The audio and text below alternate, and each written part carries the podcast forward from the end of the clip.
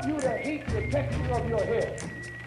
Who taught you to hate the color of your skin to such an extent that you bleach to get like the white? Who taught you to hate the shape of your nose and the shape of your lips? Who taught you to hate your back from the top of your head to the soles of your feet? Who taught you to hate your own kind? Who taught you to hate the race that you belong to? Is lip reduction surgery real? That's what I typed into Google on my laptop. I was 15 in my room in Jamaica and it was a Saturday. I'd been contemplating looking it up for a while now. When I found out that it was real, I wrote down the price, the age limit, and the address of the doctor in London. Afterwards, I felt good, like really, really good. I'd finally got somewhere with my looks.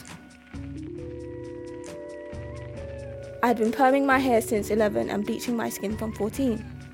I had genuinely believed that God had made an error, that I never felt beautiful. My friend Emma had always been popular and constantly being complimented on how her skin was so light and she was therefore beautiful, and how her hair was long and blonde and she was therefore beautiful.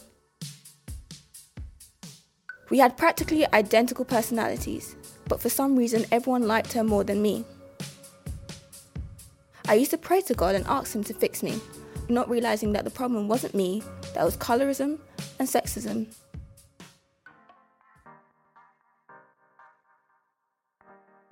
When I returned to the UK, it was for a sudden family crisis. The last thing on my mind was the colour of my skin or the texture of my hair. By the time I thought about my looks, some time had passed and my hair had started to grow out. I then realised I needed to do something different. So I tried the natural look. I typed it into YouTube because I didn't know how to do my hair. The videos covered all types of things hairstyles, tips, but they also covered something else that you wouldn't expect, that I didn't expect loving yourself and loving your hair. They emphasized how, as a black girl, you were told that there was something wrong with the texture of your hair from a young age, which is why a lot of us perm it. That it wasn't beautiful and it wasn't professional.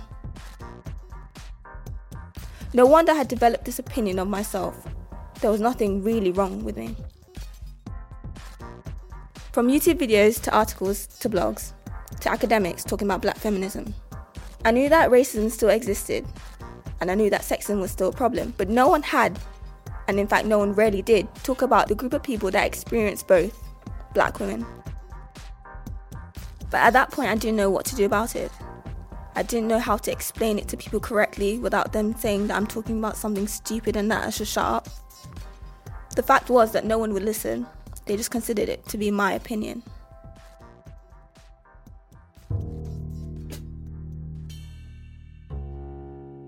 Whether you considered it a double oppression or an intersection of oppression, black women would experience racism and sexism. My self interest took over my life.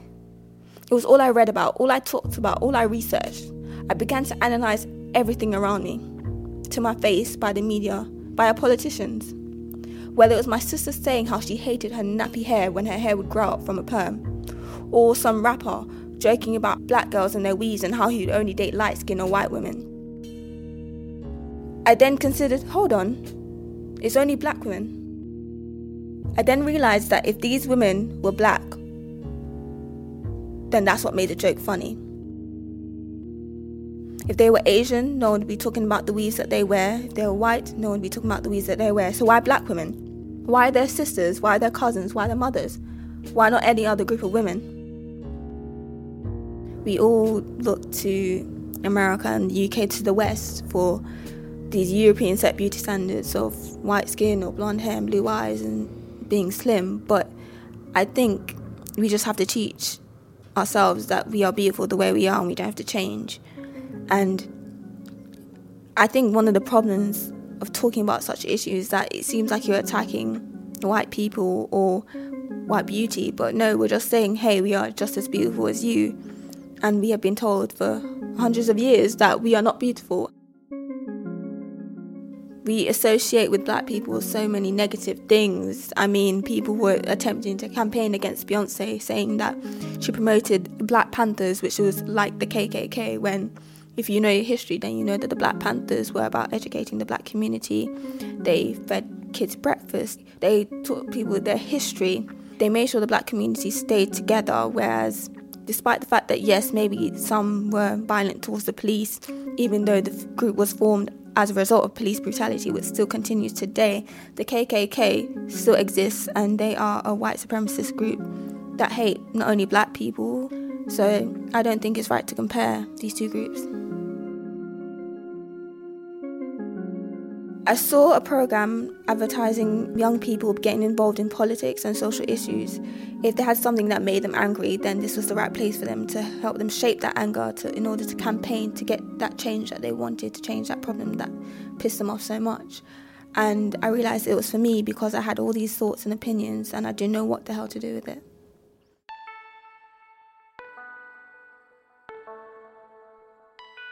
Even though I was late to apply, I talked about the most ridiculous thing you could ever think about. I talked about Kylie Jenner. I talked about how here was a young girl who, at 17, had lip surgery to have fuller lips. It would require her mum to sign off on it. Would all of our mums sign up on a teen having her lips done at 17? No, but you know, it was okay for her. And for years after being bullied for the size of my lips, here was a white girl who had lip surgery and everyone praised her. She became attractive, she became sexy, she became desirable by pretty much everyone in the entire world. She started to wear waist trainers and got a smaller waist and started to use creams and all kinds of techniques to have a bigger butt like her sister. Having a big butt was something that was common to black women since the beginning of time, but since the beginning of time, we've been made fun of it. Like, we were literally the butt of the joke. I could never understand that.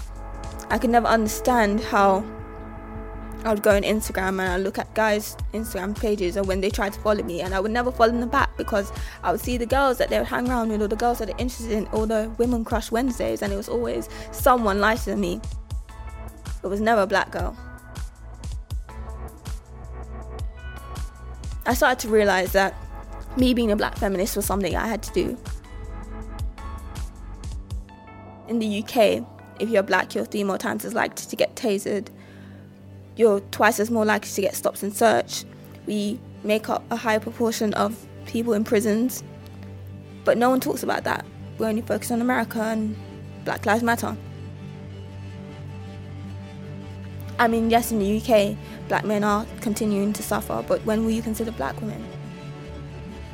Everyday feminism and all other websites, they talk about the sexism that women experience on an everyday basis. But how, how many times have you ever seen anyone ever talk about the sexism that a black woman faces intertwined with racism? It's one thing to go up to a white woman and make a joke about how she should belong in the kitchen. But it's a completely different thing to go up to a black woman and say she belongs in the kitchen making fried chicken. You never consider the experience of black women. You probably haven't, and you probably never will but I do.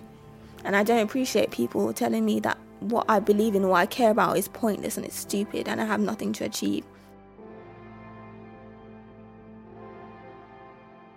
I felt like crap for most of my life and it wasn't my fault. It was society's fault. And my attempt to change society makes you uncomfortable because you know you play a role. If you're not fighting the problem, then you're part of the problem. And I think it's fair that I should care about what I go through, what my mother went through, what my sisters go through, and what my daughter's going to have to go through, and attempt to prevent my daughter going through that.